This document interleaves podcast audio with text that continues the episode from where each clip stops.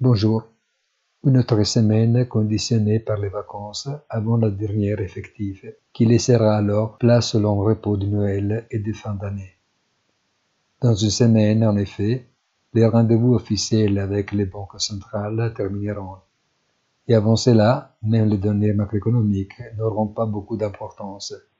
Comme pour dire, les jeux sont pratiquement faits. La seule nouveauté vient alors du front des prix du pétrole.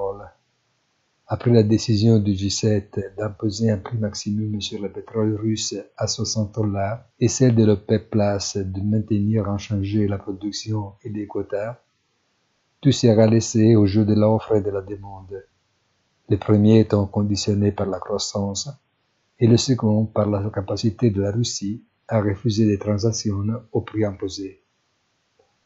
Il convient de rappeler qu'à la fin du mois de novembre, la variété orale se négociait à ce prix-là, tandis que les bouteilles avant dollars en plus. Une bonne journée et rendez-vous sur notre site easytradingfinance.it.